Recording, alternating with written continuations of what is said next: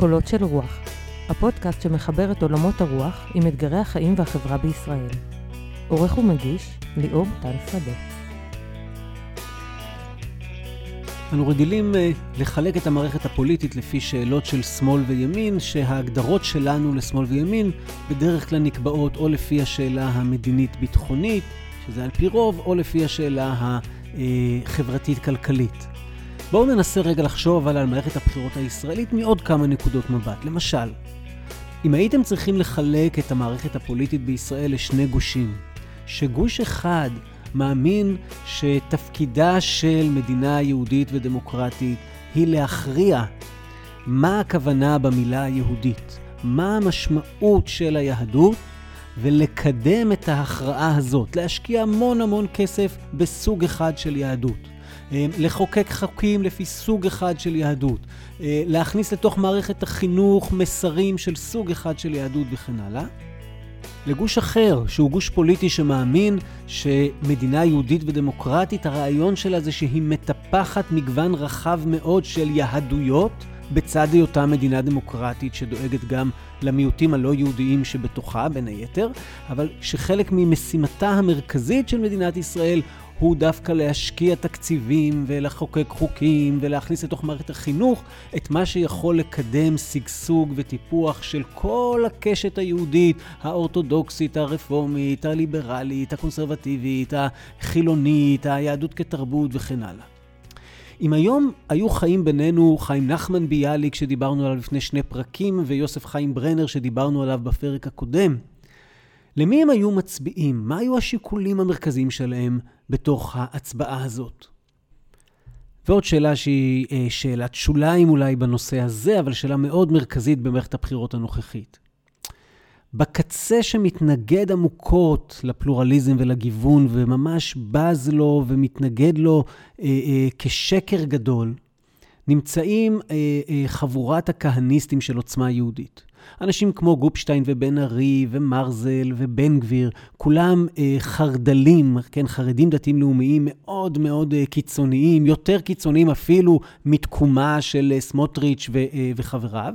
והחבורה הזאת היא חלק מהאג'נדה שלה, זאת התנגדות נחרצת למה שמכונה פלורליזם יהודי. מדוע בנימין נתניהו, ראש ממשלת ישראל, שוודאי לא מסכים איתם כמעט בשום דבר, מדוע הוא כל כך התאמץ להכניס אותם לכנסת? מדוע הוא יצא מגדרו, כולל לעשות אה, דילים פוליטיים מאוד מאוד יוצאי דופן, כולל להתערב בהחלטות של מפלגות אחרות ולייצר איחוד שם? מדוע הוא כל כך רצה את הכהניסטים בפנים? אז שלום לכם ולכן, אנחנו בפרק נוסף של קולות של רוח. אה, אני ליאור טל שדה, סמנכ"ל התוכן אה, של עמותת אה, קולות, עורך ומגיש של הפודקאסט, ומיד תצטרף אליי מיכל ברמן, מנכ"לית פנים. ואנחנו בפרק מיוחד בפודקאסט הזה, זהו ספיישל בחירות בפודקאסט. אחריו אנחנו נתחיל עוד סדרה של שלושה מפגשים סביב הוגה או נושא, והסדרה הבאה, נדמה לי, תהיה מעניינת במיוחד, ונעסוק בה בהגותו ומשנתו של ישעיהו ליבוביץ'. נארח שניים מנכדיו, אה, והולך להיות, אני חושב, אה, מאוד מעניין. אה, אבל בפרק הזה אנחנו מקדישים אותו לשאלות שאיתן פתחתי. עיקר הפרק בשיחה עם מיכל, אנחנו נעסוק בשאלה של הגוש הפלורליסטי בתוך מערכת הבחירות ובמה צריכות להיות הדרישות של ביאליק וברנר, של היהדות החילונית והיהדות הפלורליסטית מהמערכת הפוליטית בעת הזו. אה, ולאחר מכן, בחלק האחרון, שיהיה קצר יותר של הפרק, אנחנו ננסה לענות לשאלה מדוע אה, בנימין נתניהו כל כך התאמץ להכניס את הכהניסטים פנימה. דרך זה נדבר קצת על אחוז החסימה, על שיטת הבחירות הישראלית, ואולי נצליח להאיר כמה דברים אה, בסיסיים מאוד באיך עובדת השיטה היום במדינת ישראל, למי שקורא את החדשות ופחות מבין את ההתרחשות מאחורי הקלעים. אה, אבל קודם כל אנחנו מתחילים עם אה, אה, מיכל ברמן, שהיא מנכ"לית פנים ובוגרת של קולות, וכדי להבין מה זה מנכ"לית פנים, אז נשמע ממנה. שלום מיכל. שלום ליאור. אז מה זה פנים? אז ככה, פנים זה איגוד ארגוני יהדות ישראלית, שמבקשים לפעול במשותף, ותוך הכרה זה בזה, לקידום חזון משותף, שמיד אני אומר מהו. אה, אבל בעצם בפנים יש 60 ארגונים על כל הרצף היהודי בישראל. רגע, מה זה? אמרת ארגוני יהדות ישראלית, ולמי שלא מעורה זה לא אומר כלום, כי יהדות ישראלית זה גם, אה, לא יודע, סמוטריץ'.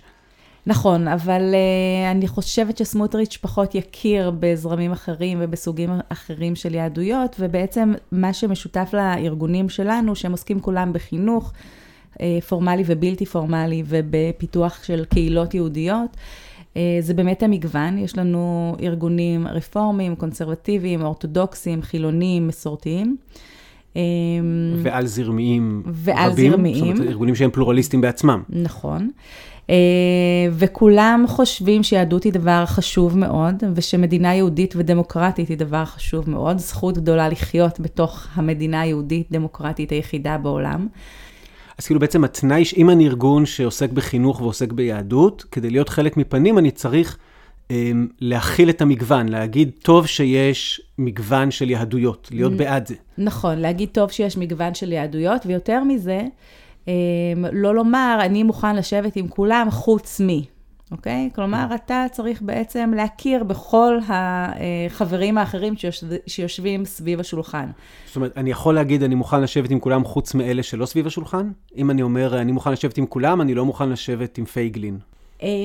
שוב, אם פייגלין היה מוכן לשבת עם שאר האנשים, אני מניחה שהיינו בשמחה מושיבים אותו, אבל כן. יש אנשים שאנחנו יודעים שלצערנו לא מכירים בזרמים אחרים, לא מכירים בסוג... בדרכים שונות להיות יהודי.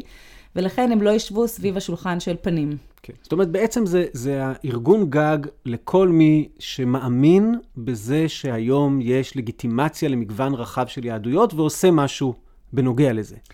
אה, נכון, והחזון המשותף שאנחנו הגדרנו לעצמנו ככה ממש לאחרונה, אה, הוא בעצם של חברה יהודית מרובת גוונים, שמעודדת כל אישה, איש וקהילה, לבטא השתייכות פעילה לעם היהודי בישראל ובתפוצות, לפי מסורתו ותפיסתו.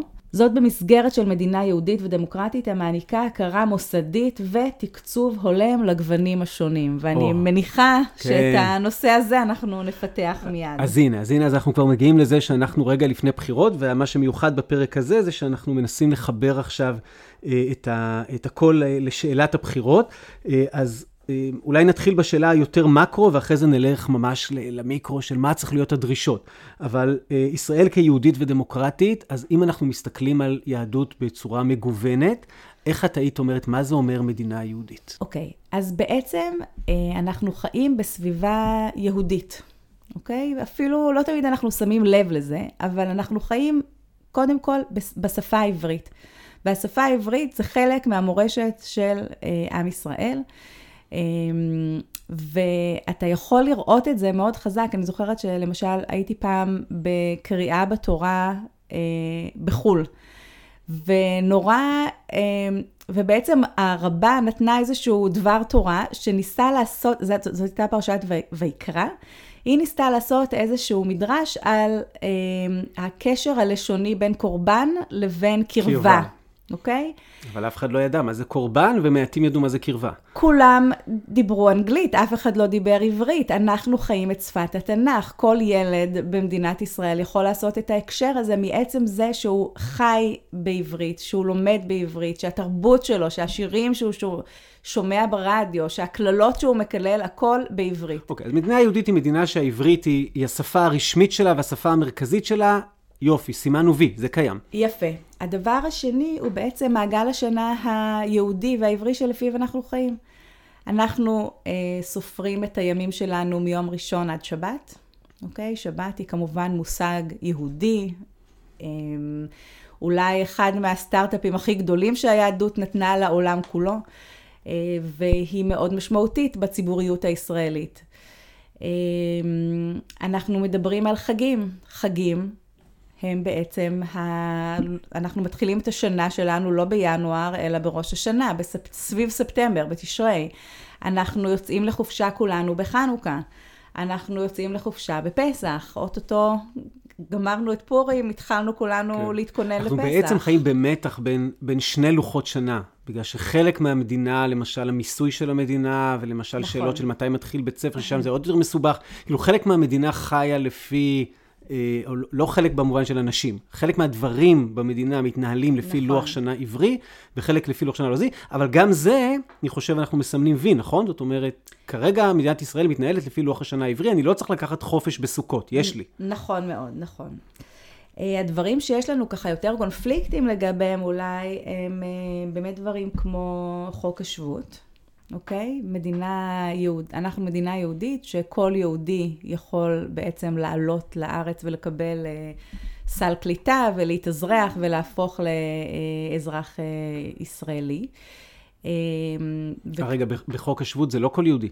זה כל יהודי, בן זוג של יהודי, אבא של יהודי, אמא של יהודי, סבא של יהודי וסבתא של יהודי. נכון, כלומר, כל יהודי, אבל לפי הגדרה מאוד מסוימת שהמדינה בעצם אה, מכניסה. אה, שאנחנו יודעים שהיא לא כוללת כל יהודי בעולם, כי יש הרבה מאוד יהודים שמגדירים את עצמם כיהודים, למרות שמדינת ישראל לא תגדיר אותם כיהודים, וכאן נכנס איזשהו קונפליקט אה, אחד... אה, לא, רגע, רגע, לפני זה אני, להסביר למאזינים, כן? חוק השבות, יש בו, מי שעולה לארץ מכוח חוק שבות, מקבל אוטומטית אזרחות. אבל זה לא רק יהודים. זה יהודים, וזה גם סבא של יהודי, סבתא של יהודי, אבא של יהודי, אימא של יהודיה, אה, בן זוג, בת זוג. אם הם לא יהודים, הם עדיין עולים לארץ לפי חוק השבות. יש 350 אלף איש כרגע בארץ שעלו לפי חוק השבות, והם לא יהודים. וחוץ מזה, יש את הוויכוח על מיהו יהודי. והם בדרך כלל יגיעו לוויכוח הזה כשיגיע אה, אה, הקטע של מוסד הנישואים, או דברים אחרים שבהם אומרים, אוקיי, יש, אתה זכאי שבות, אבל יהודי אתה לא. אה, סוג אחר של בעיה שניתקל בה, זה מה קורה למשל, שזה אולי טיפה יוצא דופן, אבל זה עדיין מספרים גדולים לפי מה שאני מבין, אם יש זוג הורים שהתגרש. האבא יהודי, האימא לא יהודייה, אבל הם התגרשו. אם הם היו חיים ביחד, שניהם זכאי שבות, אבל הם התגרשו, עכשיו האימא לא זכאית שבות, אבל האבא והילדים כן, ואז האימא רוצה להיות עם המשפחה שלה, פה נוצרת בעיה, זה קורה גם בברית המועצות וגם באתיופיה. אה, דבר נוסף שאנחנו רואים, אז בעצם הזכרנו את שבת, וכולנו יודעים מתי שבת, מתי נכנסת, מתי יוצאת, פחות או יותר, בגלל הרדיו, בגלל התחבורה, גם הציבורית וגם הפרטית. כלומר, יש משהו מאוד חזק באווירה של שבת במדינת ישראל. יחד עם זאת, חוק, חוקי העבודה הם קצת יותר מורכבים, ושם אנחנו יודעים שיש לא מעט ויכוחים סביב בעצם השבת ואיך היא צריכה להיראות. כן, ובעצם מה צריך להיות פתוח למרות שאנשים יעבדו, ומה אסור שיהיה פתוח גם אם הם רוצים לעבוד. נכון, ואיך נראה בעצם יום המנוחה השבועי של האנשים במדינה? האם הוא כולל למשל תרבות צריכה? או שהוא לא כולל תרבות צריכה, האם צריכה היא תרבות או לא, האם, מהי תרבות ומהי עבודה, ומי צריך לעבוד, ו- ובאיזה תנאים אנשים, אתה יודע, צריכים לעבוד או לנוח. כן. כלומר, יש כאן באמת שאלות משמעותיות. אז אנחנו אומרים ככה, במדינה יהודית, ברור שהשבת חייבת להיות יום יוצא דופן, שהוא בגדול יום המנוחה השבועי, ואז נתחיל להיכנס להרבה תת שאלות ש, שרובנו מכירים לגבי מה זה בדיוק אומר. אולי אחת השאלות הכי שנויות במחלוקת, האם צריכה להיות תחבורה ציבורית למשל. לפחות מינימלית בשבת, כי זה משהו שהמדינה צריכה לעשות. נכון. דבר נוסף אולי שכדאי להזכיר, זה באמת הסיפור של החינוך היהודי במערכת הממלכתית. אנחנו מדינה יהודית, אנחנו מפעילים מערכת חינוך. מערכת החינוך מחולקת אה, לכמה אה, מגזרים, זרמים, נאמר, זרמים. כמה זרמים כן. לצורך העניין, כן, הערבי, החרדי, הממלכתי והממלכתי-דתי. והמשולב היום. והמשולב כמובן. והשאלה היא, מה האחריות של המדינה בחינוך היהודי, ומה הגבולות שהמדינה יכולה לחנך ילדים לזהות. במערכות החינוך השונות, במגזרים השונים של, מערכות. של מערכת החינוך הישראלית, היא שאלה שאנחנו, שוב, אני חושבת שברור לכל שהמדינה שלנו צריכה ללכת לכיוון של חינוך יהודי, כי היא מדינה יהודית, מהו אותו חינוך יהודי? כאן נכנסת שאלה גדולה ומסעירה מאוד. אוקיי, okay, אז מדינה יהודית מחנכת ל... מגוון של זהויות יהודיות, ועל זה צריך להתווכח, ואני משער שהאזור של פנים והאזור שלנו כ, כקולות יעודד את הגיוון, יעודד את ה... את ה לאפשר אה, לקלוט אה, זהויות שונות בתוך מערכת החינוך. למשל, ילד לא אמור להגיע אה, לגיל 30, לשמוע פעם ראשונה פודקאסט על ביאליק ולהבין שהיה לו משהו להגיד על זהות יהודית, אלא הוא אמור לקבל את זה בבית ספר, ולא רק לקרוא את צנח לו זלזל. Uh, בוודאי. Uh, לקבל uh, באמת חשיפה למגוון של יהדויות שונות, להבין את המקום שלו, את המקום המשפחתי שלו אל מול האפשרויות השונות, לקבל בחירה. אני חושבת שידע זה כוח, וידע יהודי הוא כוח. בסופו של דבר, גם הוויכוחים שהתחלנו ככה לגעת בהם קודם, שבת כך או אחרת, חינוך כך או אחרת, תחבורה ציבורית כן או לא, מיהו יהודי וכולי, אה, מה שקורה היום במדינת ישראל זה שבעצם יש צד אחד שנורא נורא חשוב לו, אה, וזה הצד היותר שמרני אה, דתי, נגיד לצורך העניין, אולי חרדי אפילו, ובעצם הוא זה שמכתיב את הטון. ומי שצמח במערכת החינוך החילונית לא תמיד יודע, אין לו תמיד את הכלים לבוא ולומר, סליחה, אבל זה לא מדויק מה שאתה אומר, והיהדות שאתה מציע היא לא בדיוק יהדות, היא, היא דרך אחת, היא דרך פרשנית אחת. אין לבוגרי החינוך הממלכתי את הכלים לזה, ולכן הם מגיעים מראש מעמדת נחיתות. את אומרת, אמרת פה שני דברים, אחד שזה פחות חשוב להם, אז הם משלמים את המחיר על זה שזה פחות חשוב להם, וגם מי שכבר חשוב לו, המערכת דאגה לזה שהוא לא יוכל לנהל את, ה, את הדיון באותה רמה. שזה, נכון. אוקיי. אז, נכון. אז בינתיים בואו רגע נעשה סדר uh, בראש. אז אמרנו ככה, מדינה יהודית היא מדינה שיש בה uh, שפה עברית, חוק שבות שמאפשר ליהודים ומשפחתם uh, לעלות לארץ, מתנהלת לפי לוח השנה העברי, uh, השבת בה יום מיוחד ויש דיון סביב מה, איך בדיוק לקיים אותו, והיא מאפשרת מערכת חינוך שמאפשרת חשיפה וחינוך עומק למגוון של זהויות, כולל לחבר'ה החילונים, ואז יתחיל ויכוח ההדתה ואיך עושים חינוך יהודי משמעותי ללא הדתה. אה, יש עוד משהו? אה, אני חושבת ש... שכן, סמלים, סמלים. אנחנו חיים במדינה שבה הסמלים הם אה, חשובים. כל מדינה יש לה את ההמנון, יש לה את הדגל, יש לה את הסמלים הלאומיים שלה. ואי אפשר לנתק בעצם את הסמלים של מדינת ישראל מהיהדות, ואנחנו שמחים על החיבור הזה כמובן, וחושבים שחשוב לעשות את החיבור הזה, גם ברמה הסימבולית, הציבורית, אמ, וגם ברמת, שוב, הידע והחינוך, שאנשים יבינו למה אה, דגל ישראל mm. הוא אה, כחול ולבן עם מגן דוד, ולמה אה, היונה, ולמה עלי הזית, ויתר הסמלים הלאומיים שאנחנו... כן. שאולי אם אומרים אליהם. סמלים, נוסיף להם גם טקסים, שזה אקט סמלי. לגמרי, לחלוטין. כן, שזה גם שאלה מעניינת. אם אני מגיע לטקס ביום הזיכרון, האם אני נכנס פתאום לבית כנסת במרכאות בבית עלמין, וכל הטקס הוא טקס של אה, אה, מהרב הצבאי לחזן הצבאי, למישהו שיצטט כמה פסוקים ובזה זה ייגמר, או שהטקס משקף את הזהות היהודית המורכבת. זאת אומרת, אפשר להגיד שנדמה לי, בכל המאפיינים שנתנו למדינה יהודית, יש קונצנזוס רחב מאוד בחברה הישראלית היהודית, שהמאפיינים האלה צריכים להיות, ויש ויכוח על איך הם צריכים לבוא לידי ביטוי. וזה אולי יביא אותנו לשאלה, אוקיי, אז הנה, אה, מגיעים למערכת בחירות ומגיעים לשיחה הפוליטית. אם יש בגדול את אותו קונצנזוס סביב המאפיינים של מדינה יהודית, אה, וכמובן לא דיברנו פה על אולי אחד הוויכוחים הכי חזקים שיהיה, כיצד מדינה יהודית מתייחסת למי שאינו יהודי בתוכה, שזו גם שאלה יהודית וגם דמוקרטית, אה, אבל אם יש קונצנזוס בגדול על המרכיבים, מה בעצם צריכה להיות הדרישות, מה צריכים להיות הדברים שאנחנו כארגוני פנים, או אם תרצי מיליוני יהודים שמאמינים בזה שיש לגיטימציה לריבוי יהודויות ולזהויות יהודיות שונות, מה, מה אנחנו צריכים להשיג מהפרלמנט שלנו? מה צריך לדרוש מהממשלה שלנו? אוקיי, okay, אני ברשותך רוצה, לפני שאני נכנסת ככה לפרטים של השאלה הזו, אה, לתת איזשהו אה, דימוי. בסדר? דימוי מעולם המשפחה. עולם שרובנו אה, חווים אותו, כולנו חווים אותו כך או אחרת, כל אחד נולד למשפחה, ותדמה משפחה שבה יש אה, מספר ילדים, וההורים מחליטים מסיבה כלשהי, שרק אחד מהילדים מקבל את ההחלטות על כל מה שקורה בבית, אוקיי? מה אוכלים בבוקר, לאן מטיילים בשבת.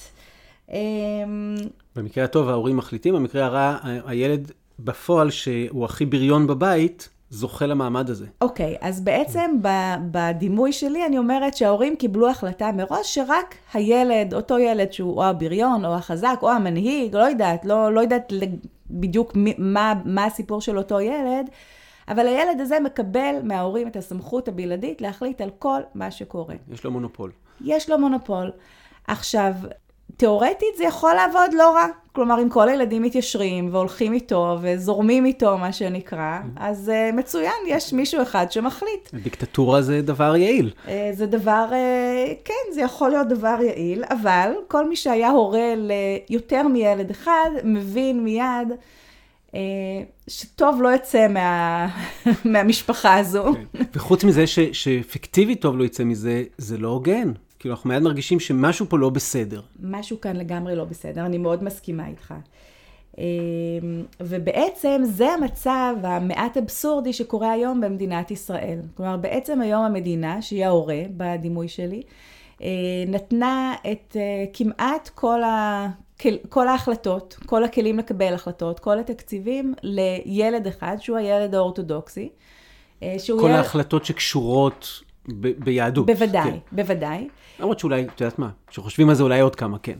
אוקיי, okay. ובעצם הילד הזה הוא ילד אה, טוב, כלומר אין לנו שום, אה, שום דבר נגד הילד הזה באופן אה, קטגורי. הילד okay. כן. הזה יש לו הרבה מאוד זכויות בתוך העולם היהודי. אה, זאת אומרת, יש לנו בעיה לא רק אבל שההורים נותנים לו את זה, אלא שהוא לוקח.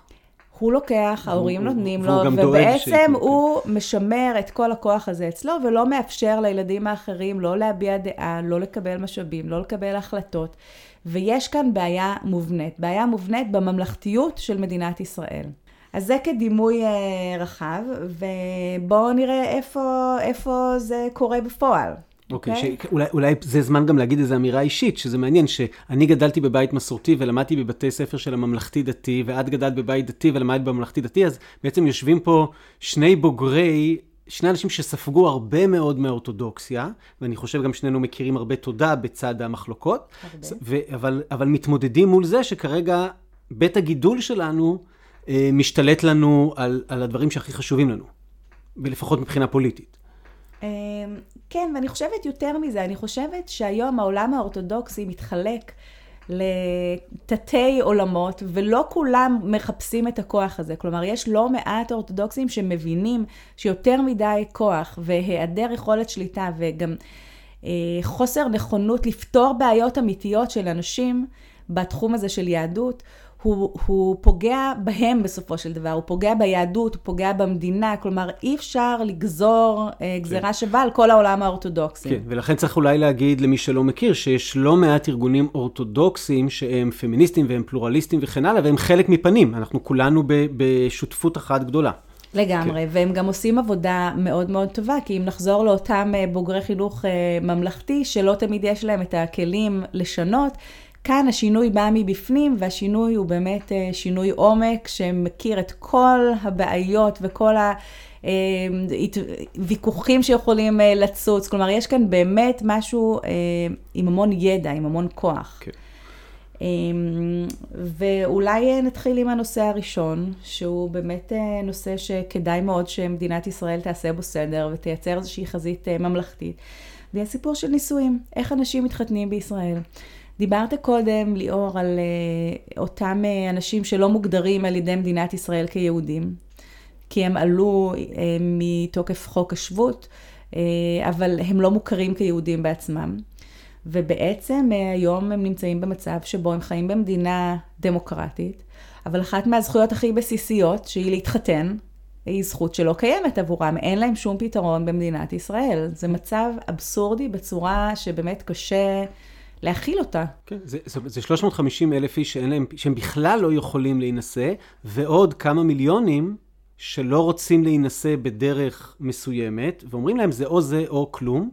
אה, ומה שנקרא, בלי להרגיז יותר מדי, נגיד שהדרך המסוימת שבה מתחתנים, ש, שהיא אומנם הדרך המסורתית, אה, היא דרך שיש בה אפליה ברורה מאוד בין גברים לנשים. נכון, נכון. יש לי ידיד שהתגרש. הוא מספר שכשהוא התגרש מאשתו, הגירושים היו אה, למרבה המזל מאוד טובים ויפים ומכובדים, מה שנקרא, אבל אה, הוא הבין שברגע של הגירושים, המדינה נותנת לו אקדח טעון עם כדור אחד, שהבן אדם היחיד שהוא יכול להשתמש בו עם האקדח הזה, זאת אשתו, או גרושתו לעתיד. אמ, ברגע הכי טעון בחיים שלהם. כלומר, כשממילא גירושים זה דבר מאוד לא נעים, אני מתארת לעצמי, אבל אה, באות... כלומר, יש כאן מצב שהוא באמת אה, מפלה. בין נשים לגברים, ויוצר מציאות מאוד לא אה, חיובית בין נשים לגברים. כן. עכשיו בואו צריך להגיד שאנחנו בעיקר, לא רק, אבל בעיקר בעולם הסמלי, בגלל שפסיקות בית המשפט הפכו, אני למשל לא נחשב כנשוי במשרד, אני לא רשום כנשוי במשרד הפנים, אה. מאחר ודבי ואני עשינו טקס יהודי חילוני משמעותי, ששי זרחי מהפרק הקודם אה, היה אה, אה, הנישואים, ואני גם... ערכתי לא מעט uh, טקסי נישואים. האנשים שעוברים את הטקס הזה חיים כנשואים, uh, עושים את כל הפרקטיקות הרגילות, אה, מקבלים את הזכויות כידועים בציבור ולא כנשואים, כי הם לא רשומים כנשואים, ייתקלו בבעיות מאוד ספציפיות, למשל אם צריך אה, ויזת, אה, ויזה לחו"ל, למשל אם צריך נכון. כל מיני דברים כאלה. אז היום זה יותר סמלי, אבל עדיין פה ושם יש בעיות, אבל זה סמלי עמוק. זאת אומרת, העובדה שאני לא יכול להינשא במדינתי, שעליה אני גם מוכן להקריב את חיי, זה, זה, זה פוצע. תראה, זה סמלי עמוק, וגם יש עם זה בעיה מובנית מאוד חזקה, שהמדינה לא, לא מספקת את הפתרון. כלומר, מי שיצר את הפתרון הזה, זה גופים שניסו, שמנסים לשנות את המציאות במדינה, אבל זה לא שהמדינה אמרה, אוקיי, יש כאן בעיה, בואו נחשוב כן. איך אנחנו פותרים אותה. אגב, באופן מעניין, הבעיה של ה-350 אלף, אז המדינה, אה, יש לה חוק שנקרא ברית הזוגיות. שאומר שבעצם אתה מתחתן בלי שיקראו לזה חתונה, אבל האבסורד העצום זה שאתה יכול רק חסר דת להתחתן עם חסר דת בברית הזוגיות. זאת אומרת, כן, רק, במקרה... רק יבגני ו... יפה, ומה אם במקרה התאהבת כן, ואתה לא רוצה בסדר. להקים את חייך לא עם מישהו שיש לו דת כן. לפי החוקים? כלומר, ברור שהמצב כאן הוא, הוא באמת אוקיי. אבסורד אחד בואי נתקדם, ונלך למקום, אם אפשר, של כסף. למה דווקא של כסף? אני חושב שזה הדבר הכי נסתר מעיני הציבור. כולנו מתווכחים על שבת, על נישואים, על אה, שאלות של אה, יבוא בשר לא כשר, מי שמכיר. אה, עוד מעט נגיע בטח למתווה הכותל.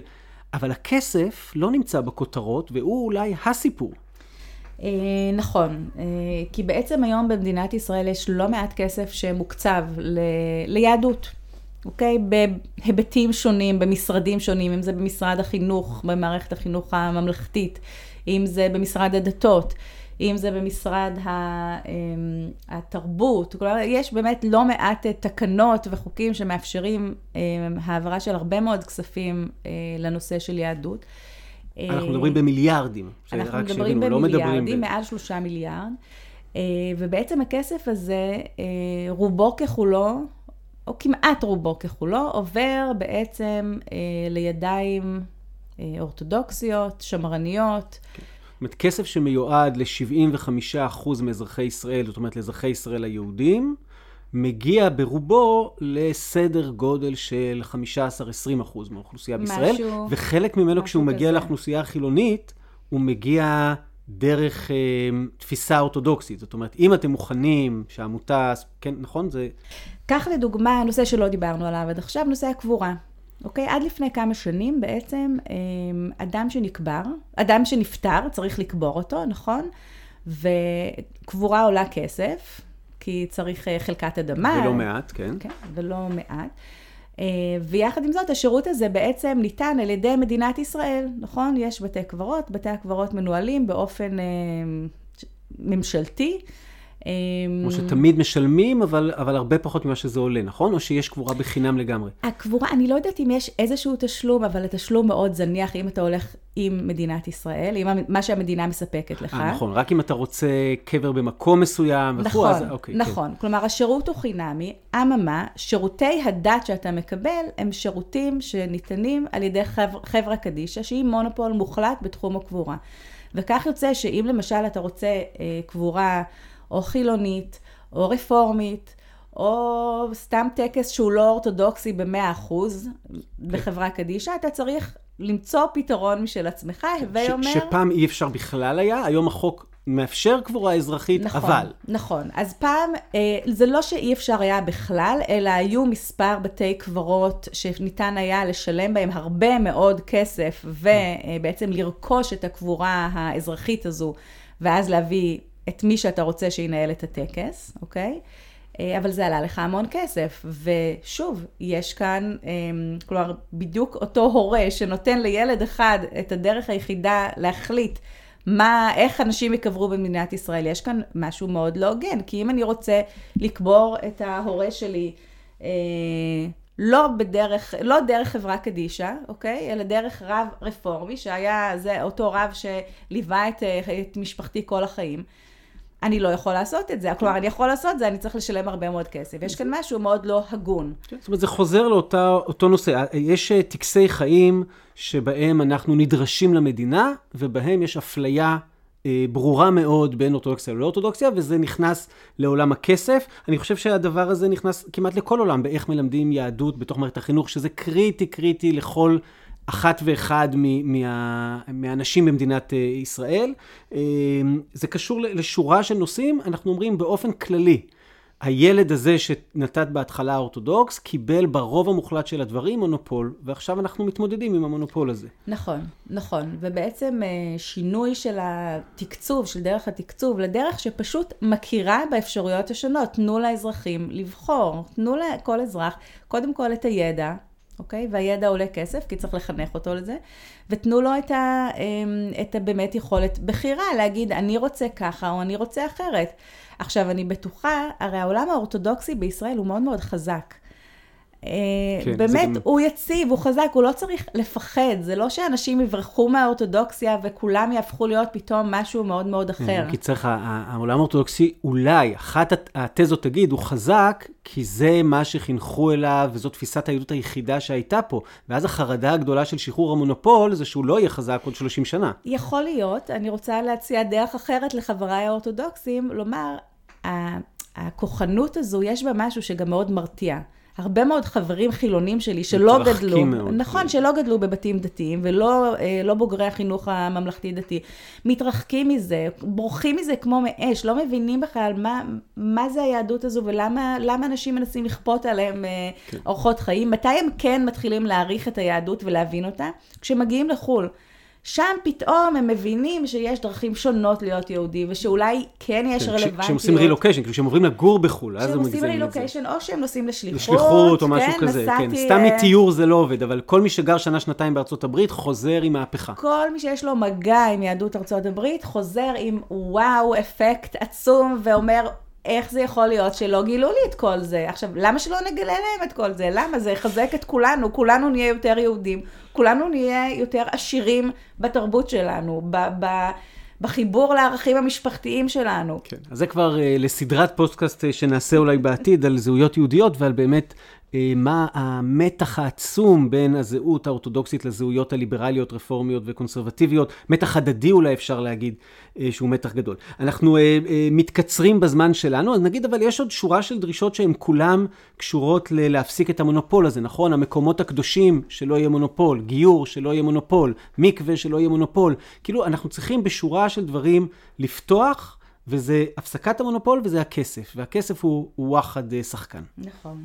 נכון, סיכמת את זה מצוין. עכשיו, אוקיי, אבל עכשיו, קודם כל ככה, אז נגיד, אז את ואני קצת נכשלנו, כי יש מערכת בחירות, את ואני כמובן כסמלים, יש מערכת בחירות, וכל מה שאנחנו מדברים עליו עכשיו פה, לא מדברים עליו.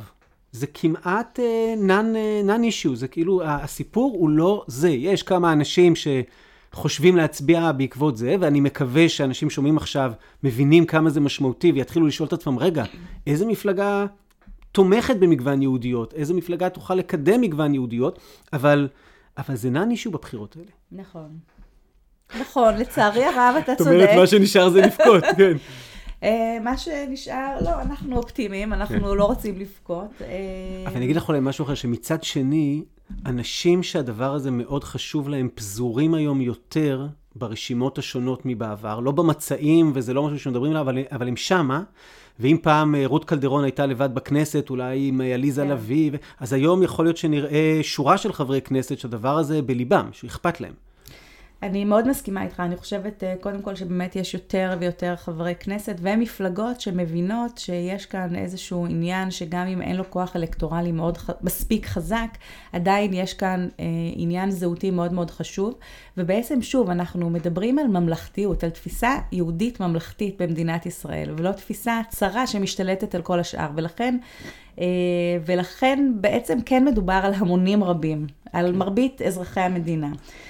אמ, עכשיו, בעצם תראה, אתה זוכר את הפירמידה של מאסלו, נכון? מלימודי פסיכולוגיה. כן, זוכר ולא מסכים איתה, אבל כן. אוקיי. אנחנו, מאסלו מדבר על זה שברגע שהצרכים הפיזיים שלך מלאים, כלומר יש לך אוכל, יש כן, לך קורת גג, אתה מתפנה ל... אתה מתפנה בעצם לשאלות היותר קיומיות, ואנחנו מתעסקים בשאלות הקיומיות, בשאלות של זהות, בשאלות של צביון, איך נראית מדינת ישראל, ב, אמ, לא ב... בירי של החמאס כן. על האזרחים. לא ביטחון ו... ואוכל, אבל, בדיוק, אבל בדיוק. הצעד הבא. וזה דבר אחד שצריך לזכור, אוקיי? אנחנו מדברים על החלקים העליונים יותר של הפירמידה. מי שנאבק על, ה, על הדמות היהודית של מדינת ישראל זה מי שבאמת הכי הכי כואב לו. ויכול להיות שמה שקורה, מה שאנחנו רואים כאן, שוב, זה שהממלכתיות פחות כואבת, מי שכואב לו זה הקצוות. אם זה הקצה אה, של באמת... אה, המפלגות החרדיות, שזה הדבר כמעט היחידי, או בטח המרכזי, שבאמת מאוד חשוב להם. אם זה בצד השני, אה, הפורום החילוני, שגם הוא מצליח ככה באמת לייצר המון... אה, אה, שיח, שיח, לא פוליטיקה, אבל בינתיים... המון שיח, נכון, אבל מאוד מאוד קולני, כנגד מגמות של חינוך יהודי בעצם, אוקיי? אה, הקצוות הם אלה שעושים את הרעש, ויכול להיות שהם קצוות אל מול הממלכתיות, okay. אל אוקיי. מול הרוב. טוב, אז אולי אנחנו אה, נותנים עוד אה, נקודה למחשבה למאזינות ולמאזינים רגע לפני הבחירות. אם אתם נורא מתלבטים בין שתי מפלגות, אם אתם מתלבטים בין שלוש מפלגות, תבדקו רגע כמה מפלגה מחויבת לנושאים שעכשיו דיברנו עליהם, ואולי זה ייתן לכם עוד כלי להחליט בהתלבטות על מי ללכת. מיכלי, תודה רבה. תודה רבה, ליאור. כיף היה לארח אותך. כיף להתארח באולפן שלך. אז תודה רבה למיכל ברמן, ואני מקווה שהצלחנו לגעת אה, אה, בקצה התשובות אה, לשאלה על מה ביאליק וברנר אה, היו נאבקים, אם הם היו היום אה, יכולים להשפיע על המערכת הפוליטית ב... ישראל. אה, אני, אה, אה, מתוך האזנה לכל השיח סביב מערכת הבחירות, הרגשתי שיש הרבה דיסאינפורמציה וחוסר הבנה סביב סוגיות מאוד בסיסיות בשיטת הבחירות הישראלית, סוגיות שאם נבין אותן, נוכל להבין מדוע נתניהו החליט לצאת מעורו על מנת שאנשי עוצמה יהודית יהיו בתוך הכנסת. אז חשבתי שיהיה נכון... אה, להקדיש את החלק האחרון של הפרק הזה אה, פשוט להבנה של כיצד עובדת אה, השיטה, של מה הסיפור של אחוז החסימה, ודרך זה ההבנה של הצד הזה של נתניהו. אז אם זה מעניין אתכם, אתם מוזמנים להישאר גם לחלק הזה, ואם מיציתם, אז אני רק אגיד שב... סדרה הבאה, בשלושת הפרקים הבאים, אנחנו נעסוק בהגותו של ישעיהו ליבוביץ', ונדמה לי שיהיה מעניין במיוחד. אז מדוע נתניהו כל כך התאמץ להכניס את עוצמה היהודית הכהניסטית לכנסת? השיטת הבחירות הישראלית, אנחנו לא בוחרים את הממשלה, אנחנו בוחרים רק את הכנסת, והכנסת בוחרת את הממשלה בשיטה של אה, קואליציה. זאת אומרת, שרוב חברי הכנסת מגיעים להסכם קואליציוני ביניהם, ואז הם מאשרים את הממשלה שעומדת מאחורי אה, ההסכם הזה. אה, אנחנו האזרחים אה, הולכים לקלפי ובוחרים רשימה. הרשימה הזאת היא רשימת אנשים שמורכבת לפעמים ממפלגה אחת, ולפעמים מורכבת מריבוי מפלגות שהתאחדו יחד לאותה רשימה. עכשיו, לאחר הבחירות, אנחנו רואים כמה מנדטים קיבלה כל רשימה, עוד מעט נסביר איך בודקים את זה, אמ, והנשיא נפגש עם נציגי הרשימות, ונציגי הרשימות אומרות לו על מי הן ממליצות להרכבת הממשלה. הוא כמובן יכול קצת לחקור אותם אה, ולבדוק עד כמה יש להם מוכנות אה, ללכת עם מישהו אחר, אה, אם זה יידרש, ואז הוא צריך להכריע למי יש את הסיכוי הסביר ביותר להקים ממשלה ולקבל את ה... את התמיכה של רוב חברי הכנסת, והוא מטיל עליו את משימת הרכבת הממשלה. עכשיו, אם יש 61 חברי כנסת שהמליצו על מישהו, אין לנשיא שיקול דעת. הוא לא יכול לבוא ולהגיד, ובכל זאת אני נותן למישהו אחר. אבל אם יש מצבים סבוכים יותר, אף אחד לא קיבל המלצה של 61 חברי כנסת, לנשיא יש קצת יותר שיקול דעת, שהוא בעיקר אמור להיות שיקול דעת מתמטי. אז מגיעים, אה, אה, מקבלים את המשימה, ואותו מועמד שמקבל את המשימה בונה צוות שנכנס למשא ומתן עם נציגי כל המפלגות, וצריך אה, להצליח להגיע להסכם קואליציוני ולכך שלפחות 61 חברי כנסת יצביעו בעד, והנה קמה לה ממשלה חדשה בישראל. עכשיו, להבין את התהליך הזה, אנחנו צריכים רגע לפרק אותו. אמרנו שאנחנו בוחרים רשימה, אבל איך נבחרת הרשימה? מהו התקנון שלפיו בוחרים אה, את הרשימה שמציגים לנו? והתשובה פה היא פשוטה, אין כזה.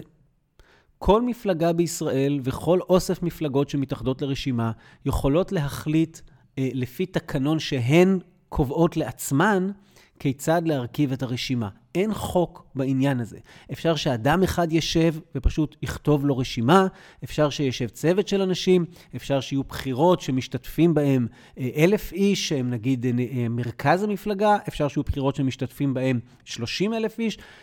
המפלגה חופשייה לחלוטין להחליט כיצד היא בוחרת את אנשיה. אנחנו יודעים שחלק לא קטן מהמפלגות בישראל נטשו את שיטות הבחירות השונות שקשורות בכך שיש אנשים שהולכים ומצביעים, והלכו לכיוון שיש בין אדם לשלושה, ארבעה אנשים, שהם אלה שיקבעו את הרשימה.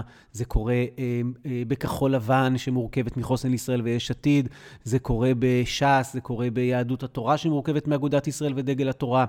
זה קורה בימין החדש של בנט ושל אה, שקד. זה, אה, כמעט בכל המפלגות היום אין באמת בחירות שדרכם בוחרים את הרשימה, ויש על זה אה, ביקורת רבה. אוקיי, עכשיו כבר יש לי רשימה, ואז השאלה, האם יש רשימה שלא יכולה להיות מועמדת, או האם יש אדם שלא יכול להיות מועמד? זאת אומרת, האם, יש איזה שהן מגבלות, או שכל אזרח ישראלי אה, בגיל 21 ומעלה, שזה הגיל המינימלי להיות מועמד בחוק, יכול להיות מועמד לכנסת.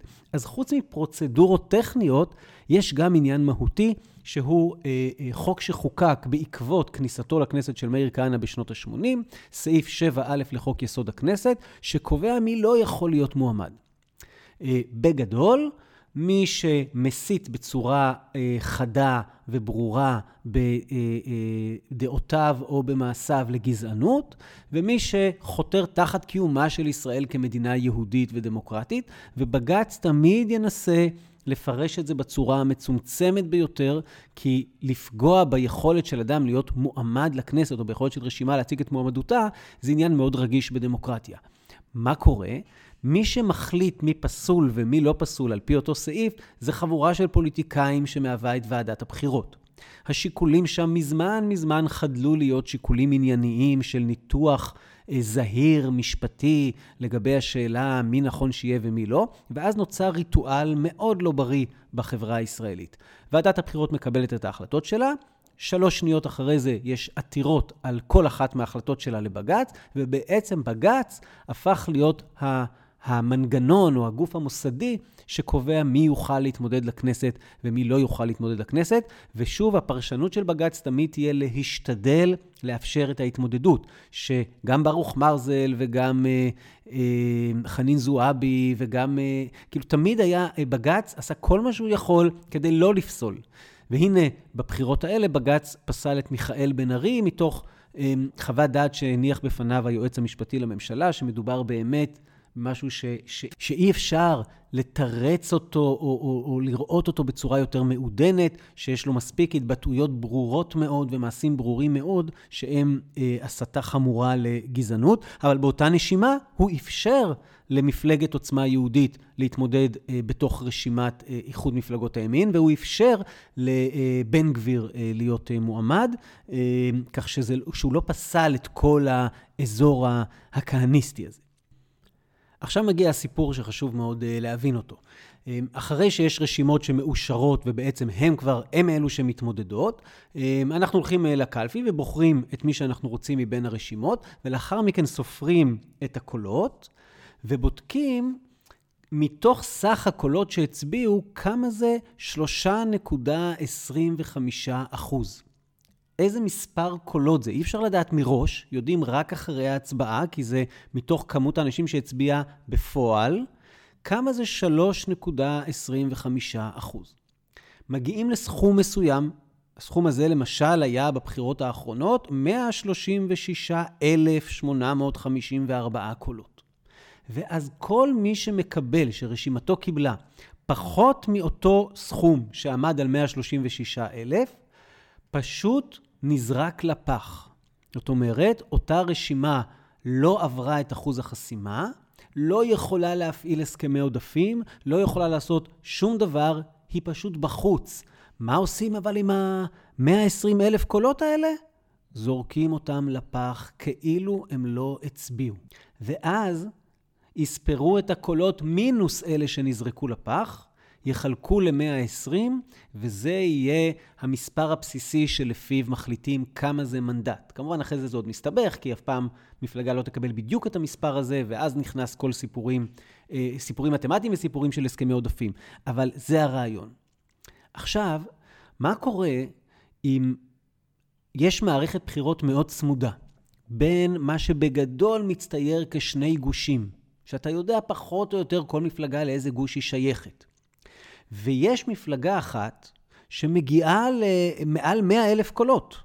היא מגיעה למעל שלושה מנדטים, אבל היא לא עוברת את אחוז החסימה. המפלגה הזאת יכולה להכריע את תוצאות הבחירות, כי במקום שאם היו לה עוד כמה קולות קטנים, היא הייתה עוברת את אחוז החסימה. הגוש שלה היה מגיע ל-61 מנדטים ויכול להרכיב ממשלה, אז עכשיו כשהיא לא עברה את אחוז החסימה, הופס, הגוש השני הוא זה שעובר את אחוז, אה, סליחה, הוא זה שמגיע ל-61 מנדטים ויכול להרכיב ממשלה. זאת אומרת, השאלה, איזה מפלגות לא יעברו את אחוז החסימה, היא קריטית לשאלה מי בסופו של דבר יקבל את מלאכת הרכבת הממשלה. עכשיו, אם המפלגות שלו עוברות את אחוז החסימה, מקבלות כל אחת 300 קולות, 700 קולות, 1,000 קולות, אז זה לא קריטי בכלל. אבל אם יש כאלו שיכולים לקבל עשרות אלפי קולות, אז זה הופך להיות ממש קריטי. למשל, מה היה בבחירות האחרונות? בבחירות האחרונות, אה, הכהניסטים רצו יחד עם אלי ישי. לאלי ישי כנראה אין הרבה מאוד קולות, אבל לכהניסטים יש. הם קיבלו 125 אלף קולות, שאלה קולות של הימין, בעצם סדר גודל של שלושה ארבעה מנדטים, שפשוט נזרקו לפח לימין. מה השמאל איבד? השמאל איבד פחות או יותר 50 אלף קולות שלא עברו את אחוז החסימה, שרובם המוחלט זה קולות של עלי ירוק. מה שיוצא מכך זה שאם, וזה לא היה מצב, אבל אם בבחירות האחרונות היו ממליצים 61 חברי כנסת על הרצוג להקים את הממשלה, ביבי היה מפסיד את ראשות הממשלה בגלל יחד של אלי ישי והכהניסטים. בגלל שבעצם 125 אלף קולות שהם שלושה ארבעה מנדטים שהיו אמורים להתווסף לימין, אם הם לא היו רצים, אז בטח סביר להניח, רובם המוחלט היו הולכים לקלפי ומצביעים למפלגה כמו האיחוד הלאומי, אז אותם קולות הלכו לאיבוד. זאת אומרת שאחוז החסימה יכול להכריע בחירות. גם כשאחוז החסימה היה נמוך בהרבה, עד 1992 הוא היה 1%, הוא הלך אחרי זה ל-1.5%, מ-2003 2%, וב-2014 העלו אותו ל-3.25%. גם כשהוא היה נמוך בהרבה, הוא יכול היה לאחר בחירות, ואף במובנים מסוימים הכריע. כשליצחק רבין היה גוש חוסם של 61 חברי כנסת ב-1992, התחייה הייתה קרובה מאוד מאוד לעבור את אחוז החסימה. אם התחייה הייתה עוברת את אחוז החסימה, היינו נמצאים כנראה ב-60-60, אופרה אחרת לגמרי, ואולי אפילו ב-61-59 אה, של מחנה הימין. זאת אומרת שאחוז החסימה הוא קריטי. עכשיו בנימין נתניהו מסתכל על המציאות הזאת ואומר ככה: אם תהיה פה מערכת בחירות צמודה כפי שצופים, ואני עוד פעם מפסיד שלושה ארבעה מנדטים בגלל עוצמה יהודית, או בגלל שעוצמה יהודית תלך עוד פעם עם אלי ישי או עם עוד כל מיני קטנים, ואני אפסיד משהו שהוא קרוב לשלושה ארבעה מנדטים, זה יכול לעלות לי בשלטון. זאת אומרת, השאלה האם אני אהיה ראש ממשלה או לא אהיה ראש ממשלה, אולי היא תלויה בכהניסטים. ולכן למרות שנתניהו בז להם ולמרות שנתניהו נגדם, הוא עשה כל מה שהוא יכול כדי לוודא שהם לא ירוצו בנפרד. זה לא שהוא רצה אותם בכנסת, זה שהוא לא רצה שהם ירוצו בנפרד, ושהוא יפסיד את השלטון על העניין הזה. וזה הסיפור האמיתי מאחורי ביבי ואחוז החסימה. עכשיו, אתם רוצים רגע להבין למה בכלל יש אחוז חסימה? אז תמיד במערכת דמוקרטית קואליציונית יש מתח עצום בין יכולת המשילות ו... אה, אה, האפשרות בכלל להקים קואליציה שבה היא לא נסמכת על החלטותיו של חבר כנסת אחד או שניים, ושבה אף אחד לא יכול לסחוט בצורה דרמטית את הממשלה ולבוא ולהגיד, תראו, אני לשון המאזניים, ואני רק שני מנדטים, אני רוצה עכשיו כוח כמו 50 מנדטים. זה, זה המצב שמנסים למנוע אותו על ידי זה שאומרים, אוקיי, לפחות כל מי שייכנס, יהיה לו כוח מינימליסטי של ארבעה מנדטים, אה, ואולי זה גם ירתיע מפלגות קטנות מלרוץ ויאחד מפלגות, כפי שאכן קרה, וניצור מערכת פוליטית בריאה יותר, שעדיין היא לא דו-מפלגתית, אלא היא רב-מפלגתית, אבל שהמפלגות בה גדולות יותר, וכל מפלגה מייצגת יותר מאיזה ציבור בוחרים מאוד מאוד ממוגזר וצר. זאת אומרת, הרעיון של העלאת אחוז החסימה הוא רעיון חכם. המחשבה הייתה שפשוט הרבה מאוד מפלגות קטנות יתאחדו או לא ירוצו. אבל כשזה לא קורה, אמ, אז אחוז החסימה יכול להיות דרמטי בהשפעתו, ולכן אה, אה, מוכן, מוכן אה, בנימין נתניהו לעבור את מה שהיה נתפס עד כה בפוליטיקה הישראלית כקו אדום של כל ראשי מחנה הימין, ולשתף פעולה עם הימין הרדיקלי הקיצוני מאוד, הידוע בכינויו הכהניסטי. עכשיו אני חושב ניתן להבין שלמשל נתניהו מאוד מאוד מקווה שהימין החדש של בנט, שהוא מאוד לא אוהב, יעבור את אחוז החסימה, ומאוד מקווה שמרץ אה, לא תעבור את אחוז החסימה, או יותר ריאלי, שגשר של אורלי לוי תתקרב, תתקרב, תתקרב, ותיקח קולות בעיקר מהמרכז-שמאל, ואז לא תעבור את אחוז החסימה. זאת אומרת, אה, הפוליטיקה הישראלית היום, והשאלה של אה, מה יהיו תוצאות הבחירות, היא בין היתר התשובה לשאלה איזה מפלגות לא יעברו את אחוז החסימה, אבל כן יקבלו הרבה עשרות אלפי קולות. אז זהו חברות וחברים, בזה אנחנו מגיעים לסיומו של אה, פרק נוסף אה, בפודקאסט שלנו, קולות של רוח. אה, קצת היינו היום באזורים אחרים, ספיישל בחירות, קצת עולם של מדעי המדינה. אני מקווה שבמשהו זה הרחיב ופתח, והפרקים הבאים אנחנו חוזרים לשגרה שלנו, סדרה של שלושה פרקים סביב הגותו של הוגה או סביב נושא, והפעם שלושה פרקים סביב ישעיהו ליבוביץ', ובעיקר ננסה לגעת בשאלות מהי תפיסת הערכים ותפיסת המוסר של ישעיהו ליבוביץ'. אה, מהי התפיסה הדתית-יהודית של ליבוביץ', ואף נעז לשאול על תפיסותיו לגבי מדינת ישראל, ונעשה זום אין לשתי שאלות פוליטיות, שאלת הכיבוש ושאלת אה, דת ומדינה. אה, אני חושב שזו הולכת להיות סדרה מאתגרת ומעניינת במיוחד. אשמח שתהיו איתנו, וכמו תמיד, מי שרוצה להפיץ את הלינק לפודקאסט, בין אם לפרק הזה, בין אם לפרקים הקודמים, מוזמן לעשות את זה. אנחנו נמצאים בהאשטג קולות של רוח בפייסבוק ובלינקדאין ובשורה ארוכה של אפליקציות של פודקאסטים באתר קולות ובאתר הבית של הפודקאסט שזה SoundCloud. תודה שהייתם איתנו ונתראה בפרק הבא.